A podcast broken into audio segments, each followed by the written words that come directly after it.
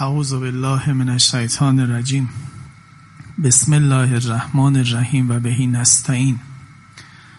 لا حول ولا قوة الا بالله العلی العظیم. حسبنا الله و نعم الوکیل، نعم المولا و نعم النصیر. ثم الصلاة و السلام علی سیدنا محمد و آله الاطهرین.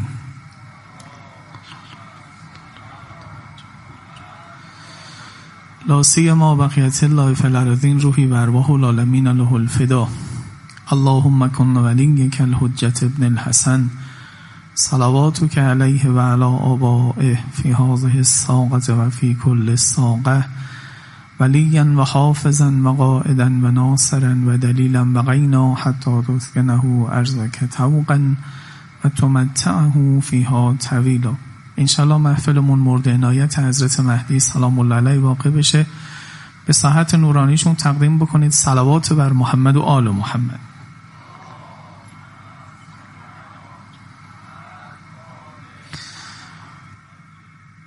این یادگار ارجمندی که از صدیقه طاهره به ما رسیده، خطبه با عظمت فدک که حتما سروران عزیزم اقلا یک بار مطالعهش کردن، در همون اوایل خطبه که فلسفه بعضی از احکام رو میشماره، تنها مسئله ای از اسلام رو که دو بار براش فلسفه میچینه و حکمتش رو بیان میکنه، مسئله عدالت. یک بار نسبت مردم مردم رو بیان میکنه که عدالت برای مردم با مردم چه میکنه، یه بار نسبت مردم حاکم رو بیان میکنه که عدالت برای مردم با حاکم چه میکنه. از این حیثه که انگار از دو شعبه عدالت حرف میزنه و فلسفه‌ش رو میگه. این دو تا کلام شریف رو واقعا در این ایام فاطمیه به خاطر مبارک بسپارید، با سایر کلماتی که از ایشون یا از شوهر ارجمندش امیرالمؤمنین به ما رسیده. اگر سر همین دو تا ریلی که برامون ریل گذاری کرده نگاه بکنیم، تقریبا ده کار کرد برای عدالت تقدیمتون میکنم اگه مجال باشه و توفیق باشه محضر شریفتون، که این ده کارکرد سر همین دو ریل هستن. یکی مردم مردم، یکی مردم حاکم. و به نظر میاد که نظم اجتماعی به جز این دو عرصه رو نداره. یکی رابطه این مردم با مردم تصحیح بشه و رابطه خوبی باشه، و یکی رابطه این مردم با حاکمیت و حکمران‌هایی که پیدا میکنن تصحیح بشه. اون دو کلام نورانی اینه. یه بار میفرماید خدای متعال جعلها الله العدل تنسیقاً للقلوب. خدای متعال عدالت رو جعل کرد، قرار داد. عدالت اینجا یعنی عدالت اجتماعی. تنسیقاً للقلوب، حالا تو بعضی نسخ تسکینن هم گفتن، اما تنسیقاً بیشتر شایعه و بیشتر مشهور. تنسیق یعنی هم نسق کردن، هم گن کردن، هم سنگ کردن. وقتی یک زمینی رو هموار بکنی، تپهاش رو بگیری، هم نسقش میکنی، یک ترازش میکنی، هم ترازش میکنی. خدای متعال قسط و عدالت اجتماعی را یه بار در حوزه مردم مردم ازش کار میکشه و فلسفه براش درست کرده و علت بودنش رو معنا کرده، که رابطه این مردم مردم رو تن... تصحیح میکنه، درست میکنه، دلها رو همگن میکنه، دلها رو هموار میکنه، به هم متصل میکنه، هم تراز میکنه، بالا و پایینی ها رو از قعر وجود آدم ها تصحیح میکنه، نه فقط تو ظاهر زندگیشون کفششون با هم فرق بکنه، ماشینشون با هم یکی بشه. نه، عدالت اجتماعی دست دراز میکنه، قلبهای آدمیان رو هم نسق میکنه که حالا با بقیه کلمات توضیحش خواهم داد. این تو رابطه این مردم مردم توی همین خطبه یه خورده فراز پایین ترش میفرماید و جعلها الله العدل العدل فی الاحکام ایناساً للرعیه. العدل فی الاحکام، حکمرانی عادلانه رو موجب اونس و الفت رعیت قرار داده. از طرفی گفته عدل فی الاحکام که معلوم باشه ناظر به حاکمه، اون جایی که حکم میکنه، حالا احکام قضایی، احکام حکمرانی، در همه عرصه‌های حکمرانی. ایناساً للرعیه، اونس میگیرن رعیت در جایی که حاکمیتش عدل بورزه. فراری میشن و غربت احساس میکنن و تنفر درست میشه و گسست اجتماعی و گسست بین مردم حاکم اتفاق میفته وقتی که عدالت نباشه. اگر ما همین دو تا درس رو از خطبه فدکیه بگیریم، وقت میبینیم چقدر مسئله مهمی است که باید سرش انگشت ها اشاره بره. فریادها اگر قرار بلند بشه، سر اینجور جایی بلند بشه که نظم اجتماعی، موالات اجتماعی، پیوست اجتماعی، پیوستگی اجتماعی رو عدالت درست میکنه، بین مردم و حاکمم دوباره ایناس و الفت و یک پارچگی درست میکنه. و این دو تا چیزی است که یک کشوری رو به راه میکنه، مردمش با هم یکی شده باشن، یه وحدتی پیدا کرده باشن و اونها هم با به اصطلاح حاکمشون در پیوند باشن. این که همینجوری که نمیشه، دلها رشوه قبول نمیکنن به تعبیر روایات که بشه همینجوری یه دلی به یه دل دیگه راه پیدا بکنه. این همچی چیزی رو لازم داره. حالا این دو تا خط کلی رو از به اصطلاح فاطمه زهرا سلام الله علیها در خطبه فدکیه داشته باشید. بسته اول ما یه ستایی سر رابطه مردم حاکم. من همه شما عزیزان سرورانم رو اهل فکر و اهل مطالعه و فرهیخته تلقی میکنم دیگه. ببخشید یه خورده اگه مطلب هی زیاد بگم، حیفم میاد در محضر شما با داستان و قصه کار رو تمام بکنم. این بسته ستایی فعلا توی همون رابطه این مردم مردمه، تا بعدن مردم حاکم رو هم یه بسته هفتایی دربارش عرض بکنم. به کمک فرمایشات امیرالمؤمنین که ما دور خانه فاطمه و امیرالمؤمنین جمع شدیم به خاطر همین تعالیمش.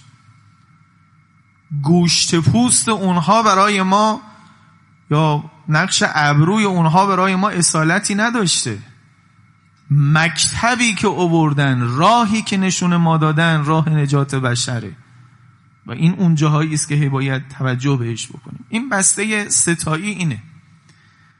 عدالت اجتماعی اول موجب سرپایی مردم میشه. یک، قواما للانام، در تعبیر امیرالمؤمنین سرپا میکنه مردم رو. انام یعنی بشر، مردم. سرپا میکنه، اول سرپاشون میکنه. دو، تنسیقاً للقلوب که فاطمه زهرا فرمود که موجب همنسقی دلهاشون میشه. سه، تنزیهاً للمظالم والآثام، تربیتشون میکنه، نزاحت میده و پاکشون میکنه از مظالم و از آثام. مظالم حق الناس هاست، آثام حق الله هاست، اسمها گناهان. ما عدالت چی باشه دیگه خوبه که دنبالش بیفتیم، پرچمش رو تو دنیا بلند کنیم. رابطه مردم مردم رو شما اهل اندیشه اید، روش فکر کنید ببینید چیز دیگه ای بیرون میمونه.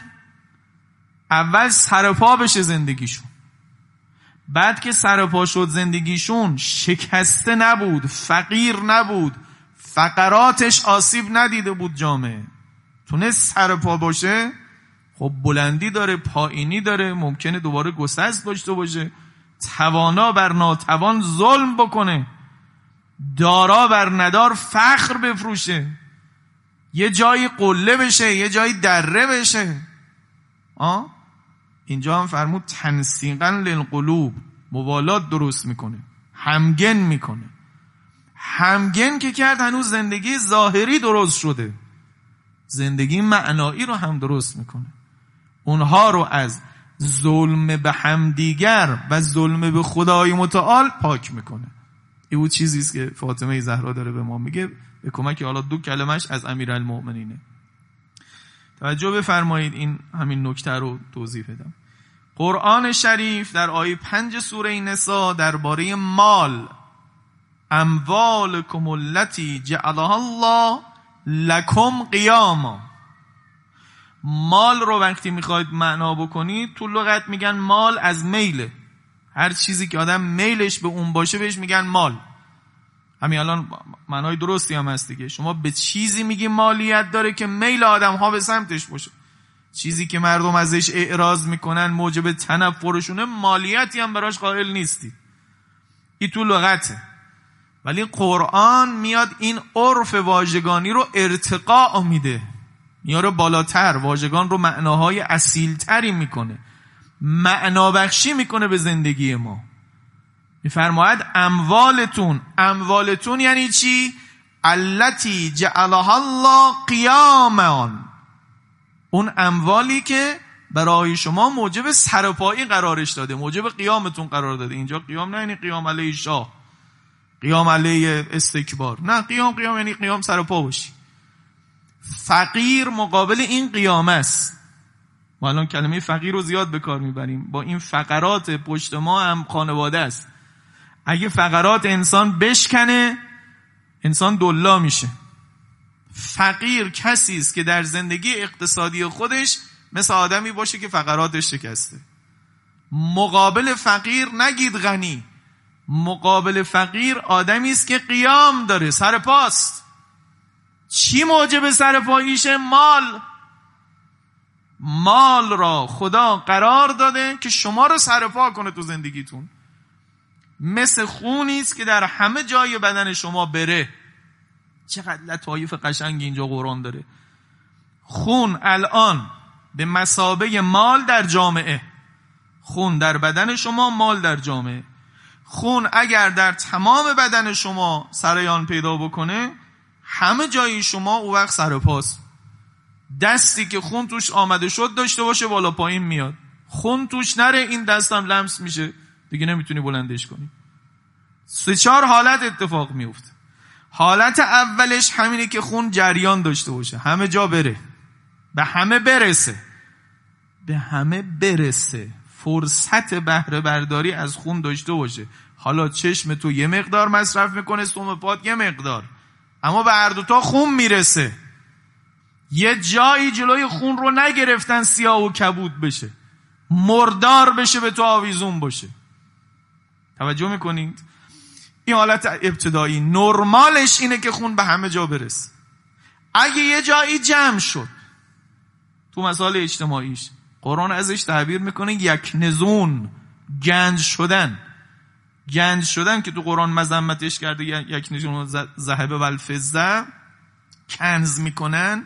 کنز یعنی گنج، گنج یعنی انباشت کردن، یه چیزی رو انباشت بکنی. مالی که باید در چرخش باشه تو از این چرخش بیرونش بیاری و پیش خودت نگرش داری. حالا دیروزی ها زیر زمین میکردن، امروزی ها یه جور دیگه باش برخورد میکنن. این یه حالت انحرافش. مثل اینه که خون همه جا فقط توی مثلا یه دستی جمع بشه یا توی یه عضوی جمع بشه، به بقیه اعضا نرسه. یه حالت دیگرش اینه که بین یه عده محدودی، حالا در مثال بدن بین چند عضو فقط داده ستد بشه، به همه جای بدن نرسه. حالا خدای متعال الحمدلله اینجا رو به ما نسپرده، ما خوابیم و قلب میزنه و خون رو به همه جا پمپاژ میکنه. اگر میخواستیم همون جوری که مال رو توزیع میکنیم خون رو توزیع بکنیم چه به سر خودمون میآوردیم، زندگیمون رو چیکار میکردیم. ولی در زندگی اجتماعی اتفاق میفته، دولت هم بین الاغنیا میشه. دولت، دولت اینجا نه یعنی دستگاه مجریه، دولت یعنی همین تداول کردن، دست به دست کردن.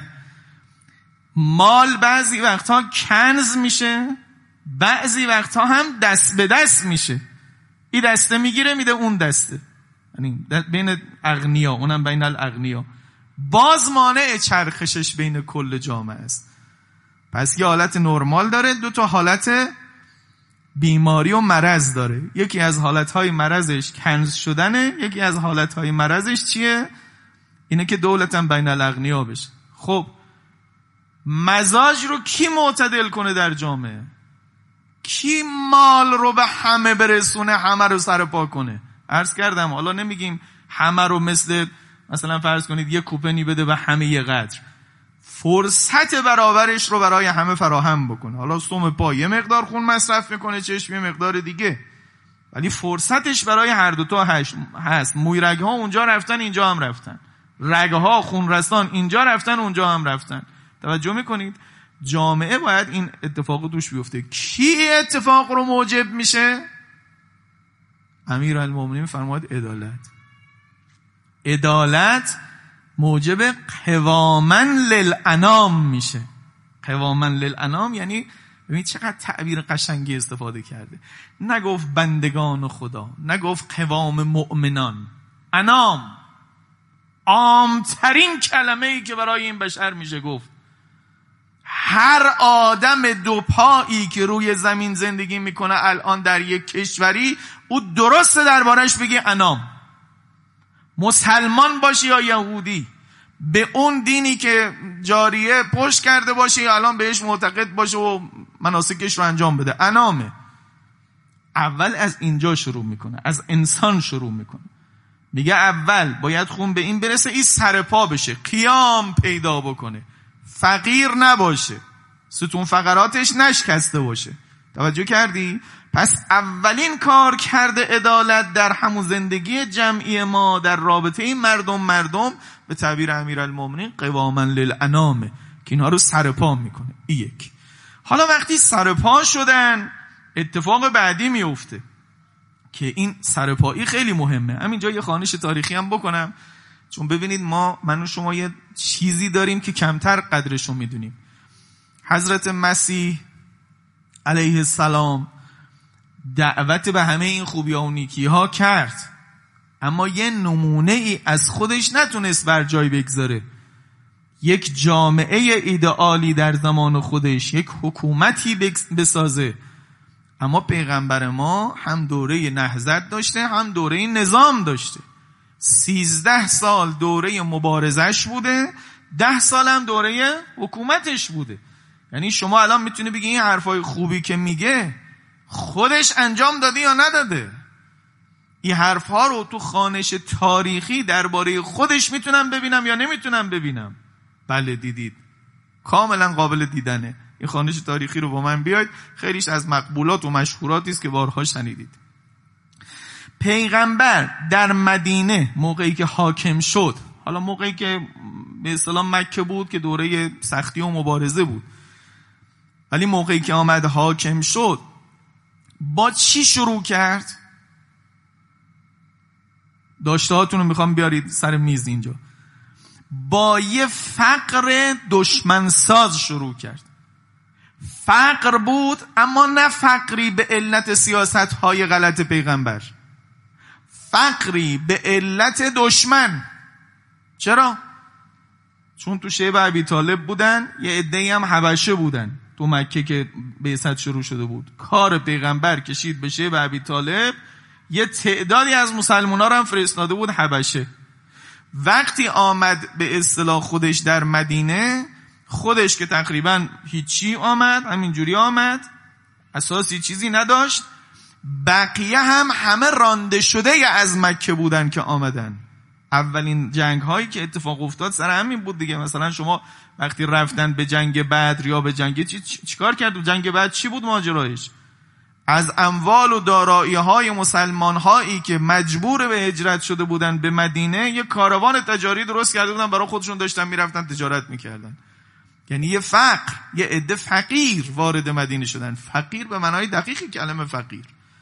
بعدن هم چون کلن به پیغمبر اول بردگان و این ضعفا میپیوستن، رانده شده های از جاهای دیگه و قبائل دیگه می آمدن وارد اسلام می شدن که یه اتفاقی افتاد به نام اصحاب صفه. اصحاب صفه در روایات ما بین هفتاد تا چهارصد نفر در نوسان بودن، بستگی به ایام و زمانه داشت. یه وقتی یه خورده وقت خوب میشد دوباره برمیگشتن، یه تعدادی مسلمان میشدن، از قبایلشون رانده میشدن میآمدن اینجا که در کنار مسجد پیغمبر میخوابیدن. هفتاد نفر تا چهارصد نفر. چهل و پنج نفر از مهاجرم همراه خودش، یعنی بعد از خودش و همزمان با خودش آمدن که اینا فقیر بودن. حبشه‌ای ها هم بعدن آمدن، اونهایی که آمده بودن. خب حبشه که نرفته بودن تجارت، که فقیر رفته بودن. الان هم که برگشتن اقلن یه آدم معمولی بودن. با یه فقری شروع کرد. ببینید اگر یه کشور ثروتمندی که همه دارند و همه عالی است دادن دست پیغمبر، خیلی مسائل برای ما نمیشه. من کی میتونم قواماً للانام رو ببینم؟ وقتی که کمر یه عده‌ای شکسته. حالا به چه خاطر شکسته؟ چرا فقیرند؟ به علت سیاست‌های پیغمبر نیست. پیغمبر دیروز حاکم شده، اصلا مدینه هم حاکم نداشته تا الان. به علت سیاست‌های دشمن که اینها رونده شدن و اینها غارت شده هستند. پس کمر یه عده‌ای شکسته. من الان تاریخ رو میخوام زوم بکنم ببینم عدالت موجب قواماً للانام شد یا نشد. شما نگاه کنید، شد. این مرحله رو توی کار خودش انجام داد. به محضی که اون چهل و پنج تا مهاجر آمدن، یه بار به عنوان حاکم مسلمان، حاکم پیغمبری که حاکم بود بین اوس و خزرج، مؤاخات درست کرد. مؤاخات یعنی اخوت بینشون درست کرد، برادرشون کرد، که تونست امنیت ملی درست کنه، تونست حاکمیت درست کنه. قبلش به علت این اختلافات نمیشد یه حکومت واحدی باشه. دولت مرکزی نداشت مدینه. دولت مرکزی که نداشت، امنیت نداشت. امنیتش فراگیر نبود. امنیت هر کسی اندازه قبیله خودش بود. مدینه زمین قابل کشت بیشتر از اون مقداری که کاشته میشد داشت، اما به علت ناامنی کسی نمیتونست دور دست رو بکاره. دولت مرکزی که درست شد، سطح زیر کشت هم افزایش پیدا کرد به خاطر امنیت. که اینها مرهون کی بود؟ مرهون پیغمبر بود. پیغمبر با چی اوس و خزرج رو برادر هم کرد و بینشون امنیت درست کرد؟ با ایمان. حالا چهل و پنج تا مهاجر وارد شدن اولین بار. چهل و پنج تا مهاجر رانده شده، حالا بعد از قبایل دیگه هم آمدن. این چهل و پنج نفر رو هم با چهل و پنج نفر از انصار برادر کرد. برادری بین مهاجر و انصار، یعنی برادری دوم. این برادری دوم نمیدونید چه اتفاقای عجیبی افتاد تو تاریخ. اونهایی که یه خورده دارا بودن، خب زندگیشون داشت، مثلا یه خونه اضافه داشت داد، یا باغ بزرگی داشت یه مقداریشو داد دست اون. کسایی که نداشتن حتی اتاقی که داشتن رو نصف کردن بین خودشون و برادر مهاجرش. داراییشون رو نصف کردن. اولی که این اتفاق افتاد، از همدیگه ارث می‌بردن، همونطوری که الان دو تا برادر تنی از هم ارث می‌برن. بعداً این حکم نسخ شد. عجیبه. همینجا پیغمبر که من حالا مفصل جاهای دیگه توضیح دادم، الان مجالش نیست واردش بشم. پیغمبر که پیغمبر ما که یک انسان صد درصد اقتصادیه، یعنی شما قبل از اینکه در حرا مبعوث بشه او رو کی میشناسی؟ یه تاجر زلفنونه، این تاجر مسلمه که ایلاف قریش میگه چی؟ میگه رحلت الشتاء و الصيف. قریش کارواندار بود، قریش اقتصاد بزرگ بازرگانی داشت، یه سفر تابستانه داشت، یه سفر زمستانه داشت. یه ور از سمت یمن میرفت تا حبشه و کجا، یه طرف دیگه هم میرفت تا شامات و از این ور خلاصه به جاهای به بازارهای اون دست میرسید. خب پیغمبر یه تاجری بود که تو این شهر بزرگ شده بود، تجارت کرده بود، برای حضرت خدیجه تجارت کرده بود. حالا پیغمبرم بود، از عنصر ایمانش یه استفاده کرد، از اون عقل اقتصادی خودش که البته جدای از وحی نبود استفاده دیگری کرد. اینجا مثلا این نکته خیلی جالبه که به برادران مهاجر و انصار وقتی اموالشون رو شریک کردن، مثلا یه جمله ایمانی خیلی زیبایی گفت که اینها برادران شما هستن که به خاطر ایمانشون رانده شدن. انصار در اون فضای ایمانی پا شدن، گفتن ما اموالمون رو با اونها تقسیم میکنیم. بعد فرمود که برای اینکه بیشتر از نصف، اینا رو دقت کنید، بیشتر از نصف اموال رو مال اونها نکنید. هر کی میخواد به اونها کمک کنه در کار شریکشون کنه.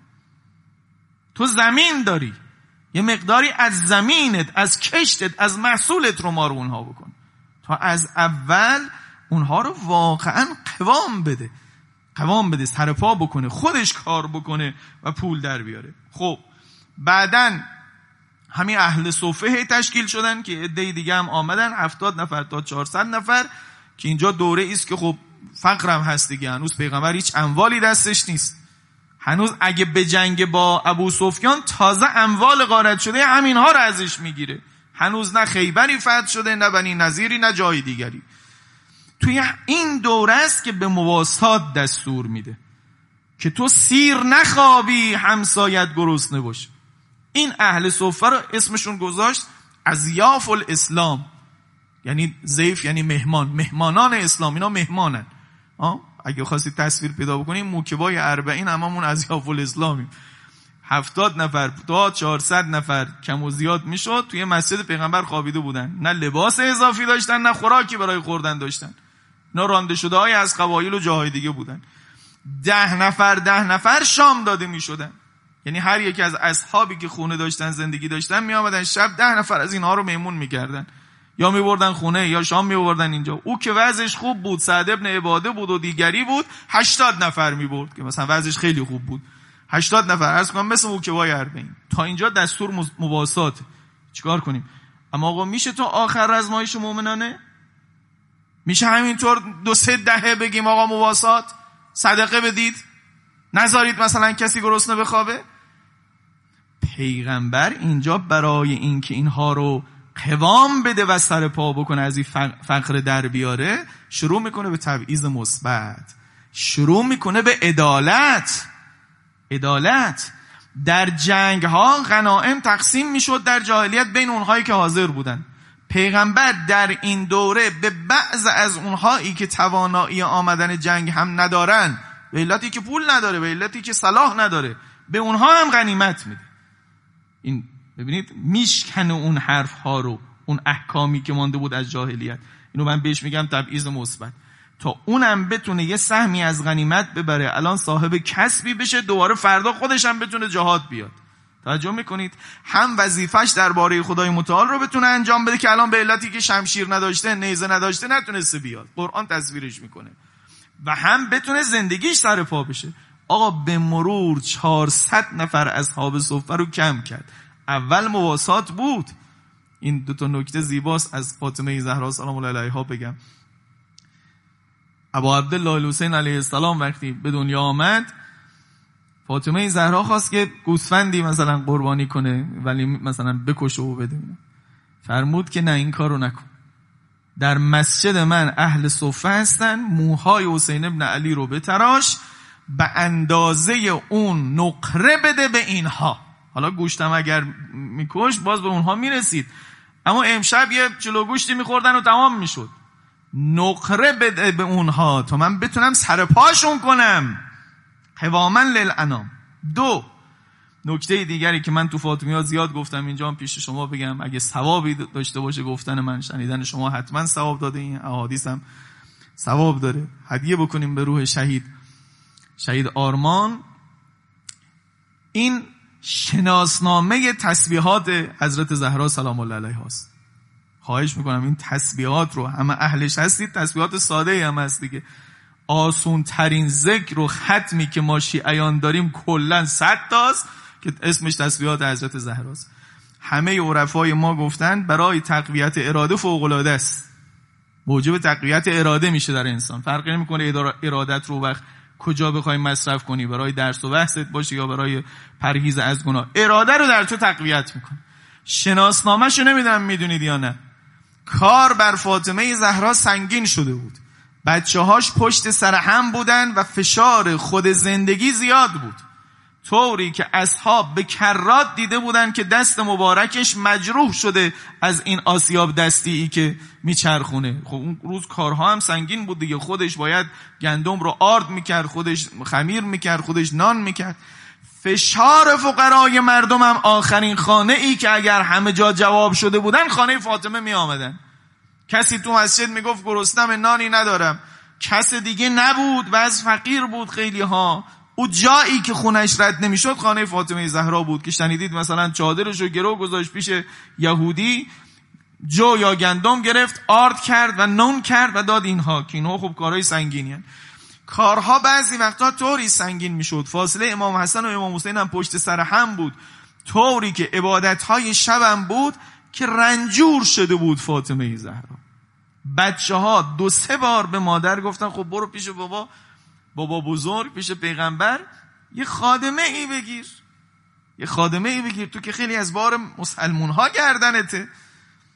یه بار که با فشار بچه هاش و امیرالمومنین بود رفت خانه پیغمبر، تا پیغمبر رو دید حیا کرد دیگه برگشت. بار بعد امیرالمومنین گفت خودم باهات میام، امیرالمومنین همراهش رفت ایستاد تا بگه این حرف رو. فاطمه زهرا ترک کرد. روی زمین بلکه در آسمان هم پیغمبر و خدا هیچ کس رو بیشتر از فاطمه دوست نداره، اما پای ارزش ها که میرسه فاطمه هم مثل غریب است. گفت فاطمه من نمیتونم الان به تو خادمه بدم در حالی که چهارصد گرسنه در مسجدم اهل صفه هستم. شناسنامه این تسبیحات فاطمه رو که میگی درست ذکر میگی، چیزی از مبارزه با آقازادگی و رانت و حرفات توش نیست، اما شناسنامش اینه که من ویژه نباشم وقتی رفتم بگه خب من که یه دختر بیشتر ندارم اونم ناعتین آکل کوسره، بابا یه خادمه مگه چیه با پول خودم میدم. نه تو هم تو چون نسبت به من داری من نمیتونم چهارصد گرسنه توی مسجدم خوابیده باشم بیام مثلا به تو خادم بدم. تو امروز بگو آقا این حرف چقدر حرف مهمی است در جمهوری اسلامی. در زندگی ما امروز تسبیحات فاطمه زهرا با این شناسنامه اگر خوانده بشه چقدر حرف مهمیه، چقدر باید سر دست بگیریمش که بدونیم شأن صدورش چی بود که اینجور شد. خب برگردیم سر حرف. به اینجا رسید، اول مواسات، اول دختر منم مثل اونها. خواهش میکنم جوانان عزیز هر چیزی رو تو تاریخ شنیدید، تو تحلیل سیاسی هم همینجوره، اول روایتش کنید به شکل نقطه گذاری شده. وقتی تحلیل کسی در حوادث درسته که روایت صحنه رو با ساعت و دقیقه بنویسه، اول کدوم اتفاق بود بعد کدوم اتفاق بود، این بهتر میتونه تحلیل بکنه تا همینطور یه مش اتفاقی رو جلوش بریزن و اون بخواد تحلیل کنه. فضه خادمه هم بوده در زندگی فاطمه زهرا، اما کی کجا؟ تو دوره اصحاب صفه نه، تو دوره خیبر و بنی نظیر که تو خونه همه بود خونه فاطمه هم بود. مثل این که الان این موبایل ها دیگه در جیب هممون هست، اگه همه ماشین داشته باشم شما هم داشته باش، اگه همه تو خونه هاشون ماشین ظرفشویی داشتن توی بچه حزب اللهی هم داشته باش.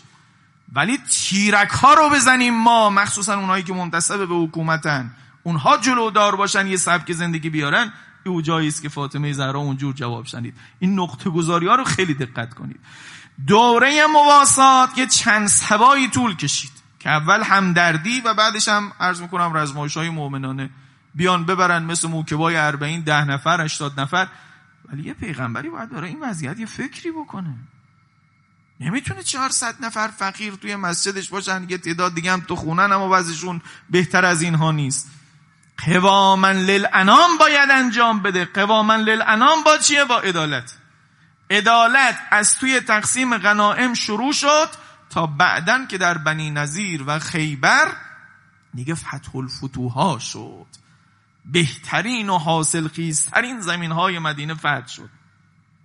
تو غنیمت یک پنجم غنیمت خمس بود، دست پیغمبر بود، اون خمس رو می آورد برای پر کردن چاله های فقر، یک جاهایی از غنیمت برای اونهایی که حتی در سپاه نبودن هم ور می داشت تا تواناشون بکنه، تا سرپاشون بکنه.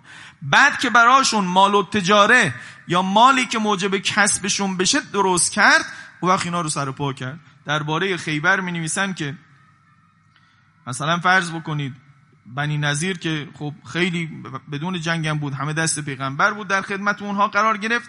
خیبر هزار و هشتصد سهم شد، هزار و هشتصد سهم بزرگ از حاصل خیزترین زمین ها. فدک مال این دوره است.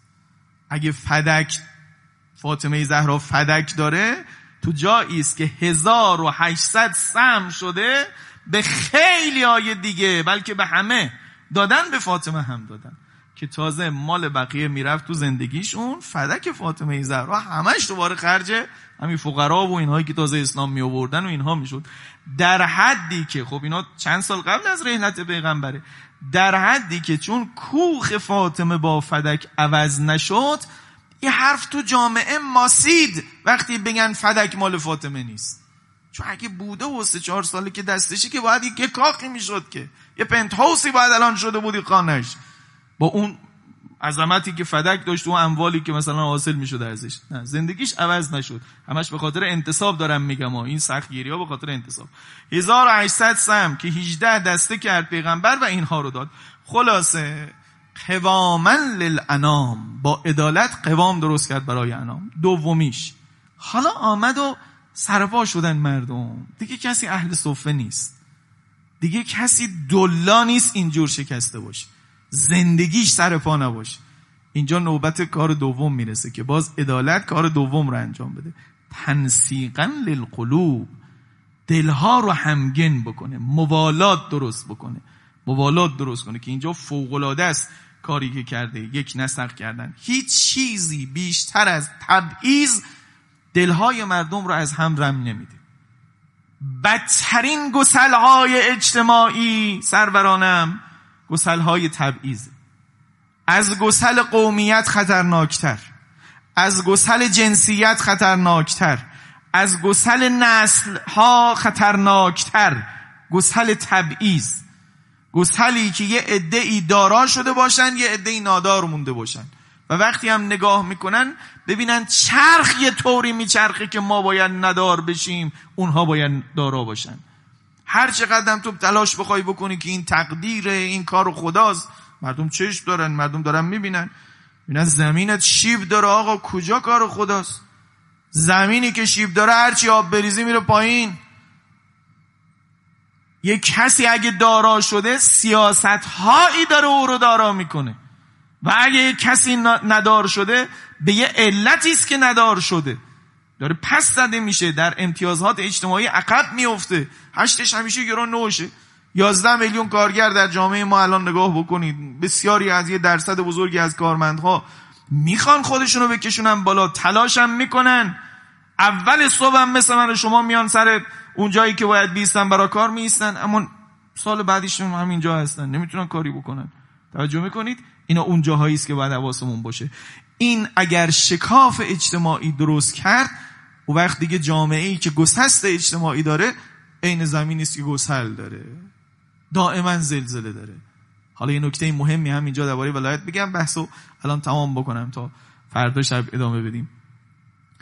جامعه‌ای که موالات نداره، ولایت هم قبول نمیکنه. رجوع بکنید به شاه آبادی بزرگ، کتاب شذرات المعارف، می‌فرماید ولایت به مثابه نگین انگشتره، موالات و اخوت به مثابه این حلقه هست، این دار این انگشتر است. این انگشتر، این نگین سری داری میشینه، او موالات. اخوت باید بین جامعه درست بشه، موالات و پیوستگی و تنسیق در دلها باید درست بشه تا حکومت ولایی رو وردارن. و الا اگر این اتفاق نیفتاد، الا به زور و غلبه، که اسمش سلطه‌ست دیگه، ولایت نیست. به زور و غلبه بتونی حکومت کنی، و الا با ولایت دیگه نمیشه، که اینجا اون نکته خطرناک است. پس اینجا رو توجه بکنید که تنسیقاً للقلوب کار دیگر عدالته. شما هم روش فکر بکنید، فردا شب ادامهش میدیم که چطوری موجب تنسیق قلوب میشه، عدالت چطوری تنسیق قلوب میکنه.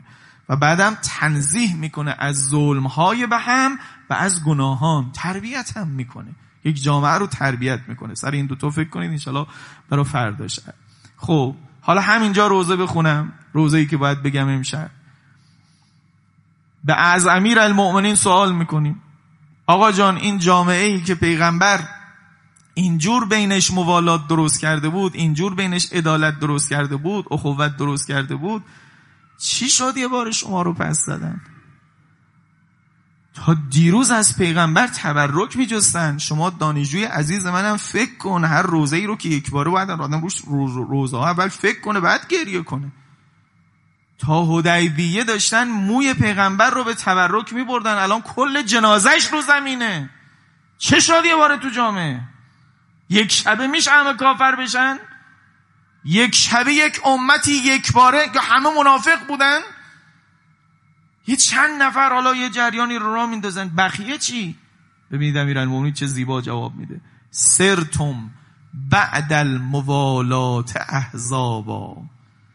پیغمبر بین شما موالات درست کرد. موالات یعنی دو چیز چسبیده به هم، هیچ چیزی فاصلش نباشه. ولا یلی موالات، موالات یعنی چسبیده به هم. با عدالتش این کارو کرد. اما سرتم بعد الموالات احزابا، شما برگشتید سر اون تعذب‌های جاهلیتون. مشکل پایین دستی و بالا دستی جامعه نبود در ماجرای سقیفه. در ماجرای سقیفه طبقه ندار علیه طبقه دارا شورش نکرد. آه؟ پیغمبر عدالت درست کرده بود. از این حیث زیرساخت جامعه درست بود. اون گسل‌های جاهلی که بین قومیت‌ها بود خطرناک شد. یه عده‌ای دیدن قریش، یعنی یه عده‌ای از قریش، یه چند نفری از قریش که من نمیتونم بیشتر بازش کنم، عهدی با هم بسته بودن، امضا کرده بودن، عقب فکر کرده بودن سرش. دیدن کار بعد از پیغمبر میره تو دست اونها، تو دست امیرالمومنین نمیره. مجال ندارم مفصل توضیح بدم که انصار اگر میدونستن کار دست امیرالمومنین میفته خاطرشون راحت بود. اما با حساب و کتاب و با اخباری که یواشکی تو جامعه میشنیدن، دیدن کار داره از دست علی در میره، میره یه جای دیگه، میره دست قریش. قریشی که از مکه آمده، وقتی آمد ما رو زیر یوغ خودش میبره و دوباره جاهلیت رو احیا میکنه. خودشون سبقت گرفتن به سقیفه. تاریخ رو بخونید. اصلا سقیفه چرا نرفتن مسجد؟ سقیفه سقیفه اسمش روشه دیگه، جای مسقفی که برای شور و مشورت استفاده میکردن. جایی بود که بگید پارلمان خزرجی ها بود، دور هم جمع میشدن تصمیم میگرفتن. خزرجی ها آمدن اونجا یه باره، بعد اوسی ها هم که با هم برادر شده بودن دیدن او خزرجی ها دارن خلیفه درست میکنن، اگه بشینیم. گسل هایی که پیغمبر با عدالت پرش کرده بود یه باره فعال شد. گسل قومیت، گسل قومیت. اوسی هم آمدن گفتن ما چرا نباشیم. اون چند نفر قریش هم یه باره سبقت گرفتن آمدن. قصه این بود دیگه. بعد اونجا بحث شد که چیکار کنیم. خب وقتی قریش آمدن استدلال کردن که پیغمبر از قریش، نائبش هم جانشینش هم باید از قریش باشه. اینا هم گفتن آقا ما مدینه بودیم، ما انصار بودیم، ما پیغمبر رو یاری کردیم. وقتی مدینه رانده شده بود دعوا اومد سر این تفاخرها. یه کسی از توی انصار یه تئوری گفت، گفت برای ما یک امیر، برای شما هم یک امیر. منل امیر ولکم امیر، برای شما هم امیر، منکم امیر. خلیفه دوم یه جوابی داد تو نطفه این تئوری رو خفه کرد. گفت دو شمشیر در یک غلاف جمع نمیشه و حرف حسابی هم هست. شما میخوای برگردی به دوره قبل از پیغمبر دوباره بین خود. خب وقتی شما شدی یه امیر، ما هم شدیم یه امیر، اوسی ها میشن یه امیر، خزرجی ها میشن یه امیر، هر طایفه یه امیر خواهد. این که بود قبلا، او که بدبخت کرده بود ما رو.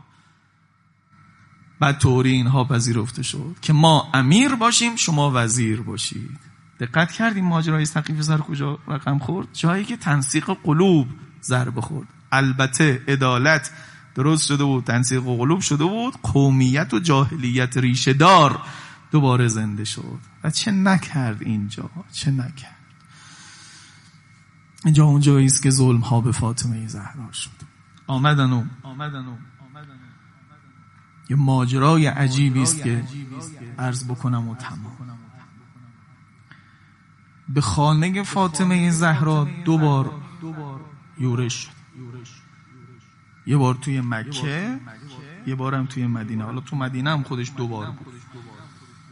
در مکه که لیلة المبیت، شبی که امیرالمؤمنین در خانه پیغمبر خوابید و پیغمبر هجرت رفت، همون شب قرار گذاشته بودن دیگه، قرار گذاشته بودن که حمله بکنن پیغمبر رو بکشن.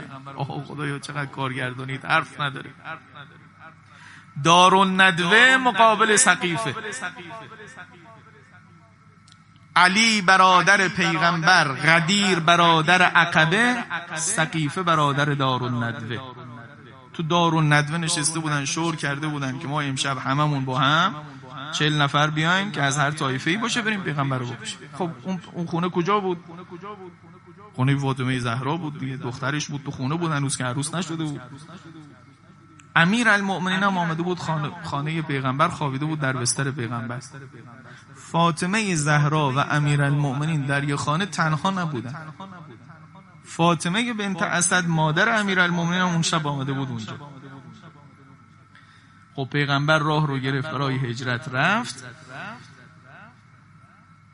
اینها خواستن حمله بکنن. خواهش میکنم این تیکه رو بگید، انصافا آدم از ته قلبش دلش میسوزه و گریهش میاد. اینجا ابو لهب که تو قرآن اسم یه دشمن پیغمبر به نام آمده. شما میدونید ابو جهل هم دشمن بود، ابو سفیان، اصلا همه جنگا رو ابو سفیان کرد، ولی قرآن اسم ابو لهب آورده، عموی پیغمبرم. ابو لهب گفت که شب به خونش حمله نکن، اون وقت ما ضرب المثل میشیم در تاریخ عرب، که پسر برادر خودشونو کشتن و شبم به خونش ریخته. اجازه بدید تا صبح بشه، هوا گرگومیش بشه، اون موقع حالا نماز صبح تمام شده باشه برای ما. ایستادن اینها بعد از نماز صبح، اونها پیغمبر که رفته بود، اون موقع آمده. با این وجود قرآن گفته تبت یدا ابی لهب و تب، بریده با دست ابو لهب. بابا ابو لهب که خیلی خوبه. اگه ما یه جایی پیدا کردیم که این رعایت رو نکرد، وقت چی کارش کنیم؟ گفت الان دخترش و مثلا کس و کارش تو خونن، میترسن اینجوری وارد بشی، از در و دیوار برید بالا، اجازه بدید صبح بشه برید. او که نمیتونه فرار کنه دیگه. اون گسل ها چیزی رو فعال کرد که آن چیزی که حذف شد ازش، علی مرتضی آمدن پشت خانه پیغمبر، پشت خانه فاطمه زهرا. فاطمه زهرا پیش خودش، پیش اونهایی که اونجا بودن، گفت من برم احترام من رو دارم. صداش که بلند شد تو کوچه گفتن که فاطمه است. چند اون عده‌ای که بودن احساس میکردن که اگه فاطمه طرف کار باشه باید یه خورده رعایت کنه، و این حتی اگه فاطمه باشه.